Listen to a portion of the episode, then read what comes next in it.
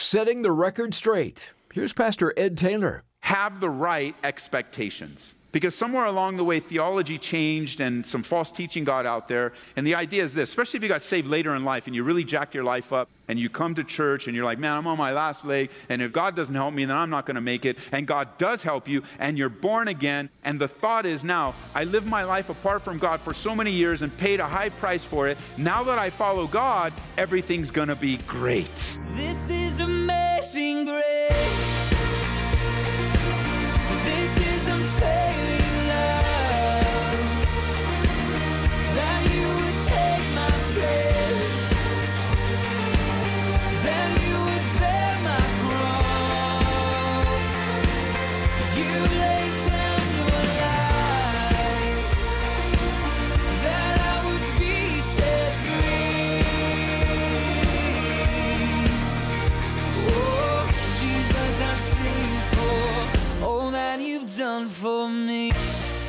As Christians, we have access to God and His divine resources, but we still face battles in life. Having the right expectations will help us immensely in our battle against discouragement. Glad you're with us today on Abounding Grace with Pastor Ed Taylor. As we continue in Hebrews 10, we're given an invitation. We'll also turn to Nehemiah 4. That gives an illustration in battling discouragement. Here now with the invitation is Pastor Ed. We've arrived at this section in chapter 10 where this wonderful invitation has been given to us to enter into the presence of God. No longer do we have a human mediator. No longer do we need a priest or a pastor or even some system. No, we, we, we have now this open invitation to anyone that hears my voice that they can come into the very presence of God by faith in Jesus Christ. And that's the key. Notice with me in verse 19 of Hebrews chapter 10. It says, Therefore, brethren, having boldness to enter the holiness by the blood of Jesus, by a new and living way, which he consecrated for us through the veil, that is his flesh, and having a high priest over the house of God, check this out, because of all that Jesus has done, here's the invitation, verse 22. Let us draw near with a true heart in full assurance of faith, having our hearts sprinkled from an evil conscience and our bodies washed with pure water. What an invitation that is. You remember the access to God was very limited in the old covenant that only one man once a year could come in with the offering into the holiest of holies and sprinkle the blood on the mercy seat. But now, because of Jesus Christ's finished work, he himself is our high priest. His blood's been shed once and for all, and now any of us can come in. The veil of separation has been torn away. And notice how we get to come in. Number one, we get to come in with a true heart. We get to come in, secondly, with full assurance of faith. Thirdly, with our hearts sprinkled from an evil conscience. And then finally, our bodies washed with pure water. These were all necessities for the high priest to have before entering into the holiest of holies. But now we have all of these things by faith. We have a heart that's been purified. Remember, the promise in the new covenant was our heart of stone would be replaced with a heart of flesh. Not only that, we also have full assurance of faith. We can be assured not on our performance, but on the performance of Jesus Christ, that He is utterly faithful and reliable. And it's not our failures that hold us back. It's not our failures that cause us to be distant from God. It's our failures that have been covered by the blood of Jesus Christ. And we also have these hearts sprinkled from an evil conscience. So you have a true heart today, a heart that has been touched by the Lord. But then when you look backwards, because there isn't anyone among us that don't have a few things in the past that we regret. And because of regret, we don't enter in. And because we don't enter in, we don't enjoy fellowship. You know, the beautiful thing about abiding in Christ is abiding in Christ starts with intimacy and closeness. And intimacy will bring purity in your life. And purity that will bring power in your life. And power in your life will bring confidence and draw you back to intimacy. And that's the power of abiding. The necessity of abiding is that God does that work in us. And maybe you regret some things from the past, but your conscience has been cleansed by the blood of Jesus Christ. So don't let your past hold you back. And then finally, there was those ceremonial washing. that every Jew would do in the mikvah. Today we know that not repetitively, but one time where we enter into the waters of baptism and symbolically we receive the cleansing that God's given to us by the blood of Jesus Christ. And I have to say, one of the greatest things that hold us back from entering into this intimacy and going into this closeness is discouragement. Discouragement is very common, as we learned last time. It's a part of all of our lives.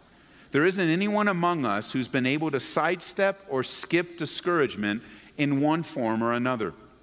Now, there are some differences. Some people go deeper in discouragement than others. Some situations are harder than others. Some personality types go deeper in darkness than others. But all of us get discouraged.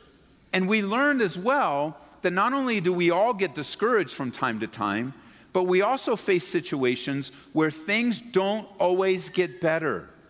Sometimes they get worse. We have our hopes pinned sometimes. Uh, it's going to get better and it's going to get better. And that is a truth. Things do get better, but sometimes things don't get better right away, they get worse. I've adopted a new phrase in my counseling and my ministry to people, and that is I hear some of the situations, I, I will reflect back to them, you know, that sounds harder than hard. Because sometimes you just face things that are harder than hard. I was just speaking to someone this week earlier on and the situation they were describing to me, I actually said, that sounds harder than harder than hard. They just needed to have that affirmed in their life that they were thinking clearly. Because when you go through deep, foggy times, you aren't thinking clearly anymore. And you think, well, it's just my fault. You know, other people got through this, so why is it so hard for me? I'll tell you why it's so hard for you because it's harder than hard. And the emotions and the things that you're facing in the trial right now are normal for a person going through what you're going through discouragement comes to us all. That's what's happening if you come back with me now to Nehemiah chapter 4. Discouragement is a tool that the enemy is using against the people of God. The people of God have come back to Jerusalem to rebuild the city and the protective walls. It's just a few people compared to those that were in Babylon, but a very significant people. They've decided to leave everything that they own and everything that they know and return to a life of difficulty. But they have high hopes they're going to restore worship to the city of Jerusalem. They're going to rebuild the walls and start a new city of worship. But immediately they're met with opposition. And we used the names of the people that came against the children of God in our study previously to show us different sources of discouragement. Just where discouragement can come from. Because as soon as you take a step to obey God, as soon as you take a step to rely upon God, as soon as you take a step into the holiest of holies, as soon as you take a step to abide and to find intimacy, you can expect opposition. The enemy will come against you. We have a real enemy. He's come to kill, steal, and destroy. And while they were building a wall and building a city, God was rebuilding their lives and working on the inside. Which leaves us with the question, and that is okay, Ed, I'm convinced, I get it. You have made your case about discouragement, and I agree with you. I've been discouraged myself. As a matter of fact, if you gave me the chance, if I described my situation, you would know what discouragement really is. And you're convinced, and for that I'm grateful. And that leaves us the question okay, Ed, then what do I do with discouragement? How do I respond? And in the chapter before us, I want to give to you eight things that you can do when discouragement comes, either to face it head on or to see it minimized in your life. So if you're taking notes, I want to give you eight things that Nehemiah and the people responded to the attacks of the enemy because the attacks of the enemy are real. And I want you to leave here today. I want you to turn off the radio at the end of the broadcast, and I want you to know eight new tools in your toolbox of facing discouragement and despair. You know, David already showed us in 1 Samuel chapter 30 that one of the things he chose to do was encourage himself in the Lord, to strengthen himself in the Lord. And so God is going to play a big part of dispelling the darkness in your life and the discouragement. Maybe you feel like the psalmist at times in Psalm 42, verse 5. As soon as I read it, it'll be familiar to you. Psalm 42, verse 5. Why are you cast down, my soul? And why are you so disquieted within me? And there are those times in our lives where we just like, man, what is wrong with me? Why am I so down? Sometimes you can pinpoint it. It's, it's grief, or it's a loss, or it's fear, anxiety. But other times you're like, what is going on in my life? I should be farther along than I am. Why are you so bummed out? And you just begin to talk to yourself. And then the response, though, of the psalmist, you can't end there. You've got to respond like the psalmist did. He says, Why are you so disquieted within me? Hope in God, and I shall yet praise him for the help of his countenance. I don't need to say this to you, but it's worth reminding. When we're in a place of discouragement, we're at a place of choice. And we really only have two choices. The first one is to choose to stay in our discouraged state and actually make it worse, to isolate out of fellowship, to stay away from people, to stay away from God's word. It's just easy to stay in discouragement. It's easier to stay in discouragement than it is sometimes to do the harder things. And some of the things I'm going to share today are, are a little difficult, but not so much. But they feel like so weighty when you're in the midst of discouragement to lose all passion and excitement and enthusiasm. You have no desire to be enthusiastic ever again. Maybe even you think today that you'll never be enthusiastic or happy again, and that's just simply not true. You're just in a downtime, and it's foggy and it hurts. But better times are coming. It's easy to stay in discouragement, in despair, maybe even leading to depression. And as you sit there, it just increases and grows and festers, and then it buries us. I mentioned for the last couple of weeks that we had books coming in on this topic. They're downstairs now, and you can pick them up in the bookstore. Where we selected a few very choice resources on this topic of discouragement and depression because it's God's will to equip you to press on through the situation and find the encouragement of the Lord because the alternative choice is not just to sit there in discouragement, but the alternative is you can place your hope in God. You can cry out to God instead of that response in your flesh, go, well, you know, Ed, what good is that going to do? Why don't you do it and tell me? Watch God meet you. Don't talk yourself out of it, but obey God's word.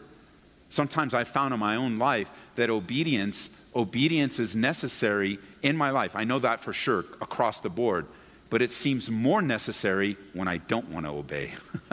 like I really need it there. And I don't just mean like in radical, crazy sin. I mean in pulling away from people, pulling away from those that love me, pulling away from the church fellows, pulling away from God Himself. I need to hope in God, trust Him with my life.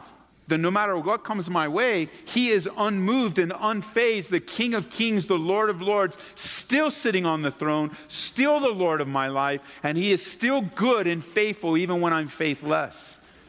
And we hope in God. We trust Him. We hold fast to Him. So let me share this with you. When you cry out to God, the circumstances may not change. That's disappointing. it's like, wait, wait a minute. I thought I'm crying out to God and I'm praying. I'm praying for my circumstances to change. Actually, you're not. You're praying for the will of God to be done in your life. You're praying for a revelation of His perfect will.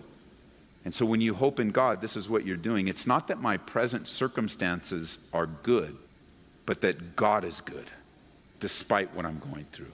It's not that my circumstances are good. No, it's that God is good and He's been faithful to me. So let's jump into this text and let's look at eight things that will really help us in discouragement. Number one, it's the first eight verses that we looked at last time. Number one, when discouragement comes, well, generally expect opposition, have the right expectations. Because somewhere along the way, theology changed and some false teaching got out there. And the idea is this especially if you got saved later in life and you really jacked your life up and you come to church and you're like, man, I'm on my last leg. And if, if God doesn't help me, then I'm not going to make it. And God does help you and you're born again. And the thought is now, I lived my life apart from God for so many years and paid a high price for it. Now that I follow God, everything's going to be great. We're going to have my best life now. And I'm going to have everything perfect. And I'm going to have all the money that I want, all the health that I want, everything I want. We're just going to skip through the roses and through the garden. And we're going to smell the flowers. And we're going to jump, you know, from mountain to mountain and whatever it is that I couldn't even think of something that would be nice for you, but you know what it is. Have ice cream every day or, you know, whatever it is. And the idea is that, man, now that I'm a believer, I'll never face adversity ever again That's false. It's the exact opposite of what Jesus taught us. Jesus said, In this world, are you guys all in this world? Yes or no? In this world, okay, this is for us. You will face tribulations. In the plural, not just one, but little t tribulations. But be of good cheer, I've overcome the world. The world will be hard, but hope will get you through. Because hope isn't a person, it's not an emotion. It's a, man, I trust you, Jesus. You got through, I get through. You're inside of me, you'll help me through the tribulations. Let me show you uh, an example of this in Mark's gospel. Would you turn over with me, please, to Mark chapter 4? Mark chapter 4. This is a general expectation. A lot of the pain that we experience and discouragement is we have mix matched expectations where we expect one thing from God and something else is delivered, so we get mad at God. And it's discouraging. But in that little episode, what we're doing is we're creating God in our own image. and we don't want God in our own image, limited by our own thinking and our own resources. We want the high and mighty God, the one that's sovereign over all, who knows what he's doing. I just texted this to my daughter as I was praying for her this verse has just been exploding in my life where Jesus is ready to feed the, the thousands and he asks, hey, go get some bread. And then it says, he asked this to test him because he already knew what he was going to do. And you know, God already knows what he's going to do in your life. He already knows. We're all flipped out about it. We're all freaked out. We don't know. But it's really what? Just a test to reveal to us where we are in our relationship with God because God already knows what He's going to do.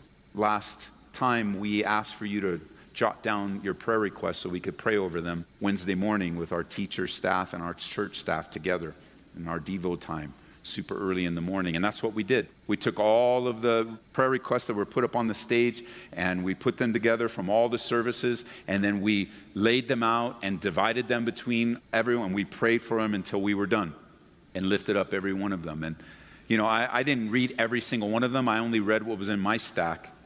And what was in my stack were some pretty heavy things. Really heavy, really difficult, really challenging. And God wants to remind you today that He already knows what He's going to do with what you wrote down. He already knows. He's working it out in your life, as painful as it is. And we just need to expect opposition. Opposition while we're abiding, opposition while we're obeying, opposition while we're making progress, opposition while we're praying, raising our kids in the ways of the Lord. Opposition comes, and it happens here in Mark chapter 4. If you would turn your attention there to verse 35, Mark chapter 4, verse 35, a very familiar episode in the life of the followers of Jesus, those that we call disciples or apostles. Notice with me, chapter 4, verse 35, it says, on the same day, when evening had come, he said to them, Let's cross over to the other side, which is pretty common.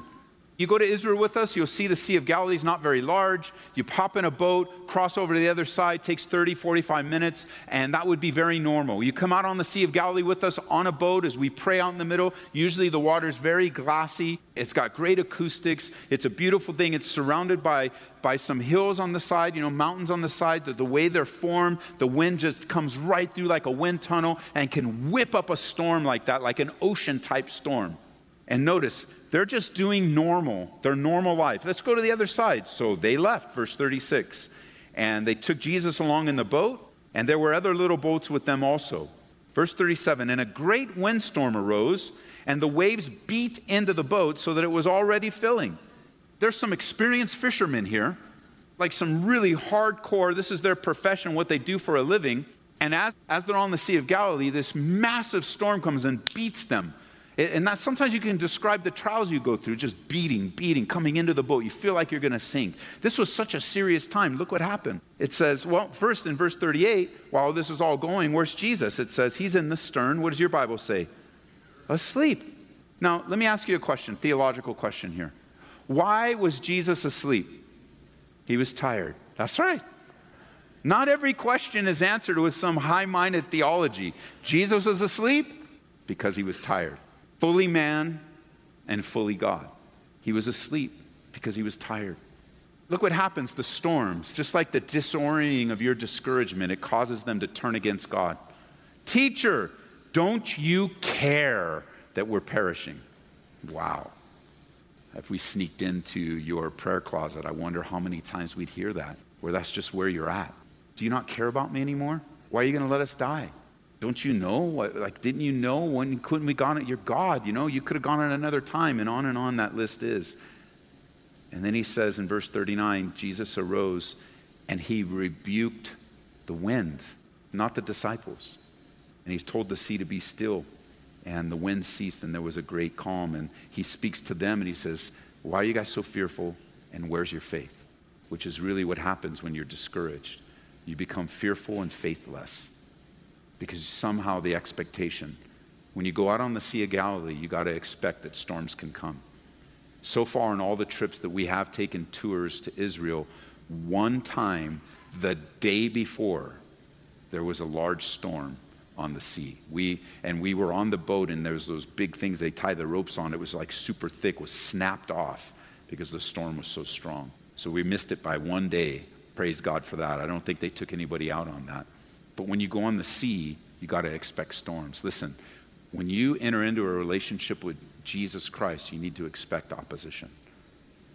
Even in your mind, you think you're doing everything right. Let me give you a quiz. I want you, this is interactive, so you have to answer my questions, and you only have two choices. You can either answer yes or no, but there are no other answers. So don't make one up. There's no all of the above. It's either yes or no. So listen, let's look at this episode. Number one, are the disciples in the boat on the sea in the will of God? Yes. A plus plus. Number two, are the disciples faithfully serving Jesus in the boat on the sea? Number three, are the disciples in the very physical presence of Jesus Christ? Yes. And storms still came. And it's true for them, it's true for you. Just like the back in Nehemiah, just like they are going doing a great thing, they've sacrificed everything it would be easy for them. We've given everything up for you. And it's like, what are you doing, God? This is normal. Trust me, this is normal. Number two, let's come back to Nehemiah. Number two. A second way to defeat discouragement is found in verse 9, and that is prayer.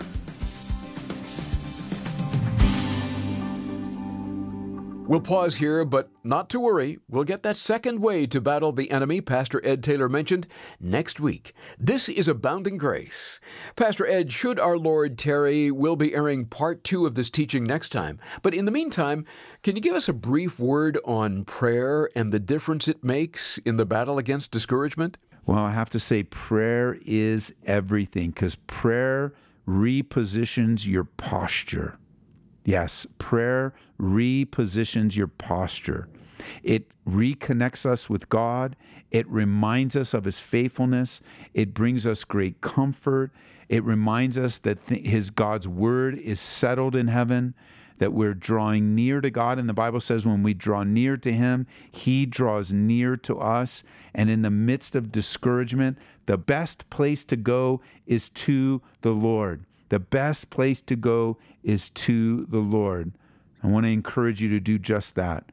Take your cares and your concerns to Him, casting all your cares upon Him because He cares for you. Thanks, Pastor Ed. Are you interested in hearing this again? If so, drop by aboundinggraceradio.com. Another way to listen to Ed's teachings is through the Calvary Aurora app. You can search for Calvary Church or Ed Taylor, or listen to us through Apple Podcasts. Now, this month we're featuring an excellent book by our friend in the ministry, Gayle Erwin. It's called The Jesus Style. When Jesus taught us that the greatest must become like a servant, what was he driving at? Well, we find the answer by studying the life of Jesus and his style of ministry. It is totally opposed to our natural leanings, so we need some help. Request a copy of The Jesus Style today when you give a donation of $25 or more to Abounding Grace. Give us a call at 877 30 GRACE. That's 877 30 GRACE. You can also now order resources like this through our new e-store at calvaryco.store. That's calvaryco.store. We continue to meet in person here at Calvary Church in Aurora, Colorado. Make plans to join us Saturdays at 6 p.m., Sundays at 8:45 and 10:45 in the morning. Study the word in the middle of the week too, Wednesdays at 7 p.m. You can also live stream us at calvaryco.church. Glad you've taken time out for our study in Hebrews. Join Pastor Ed Taylor each day as we continue to learn how to live by God's abounding grace. This is amazing grace.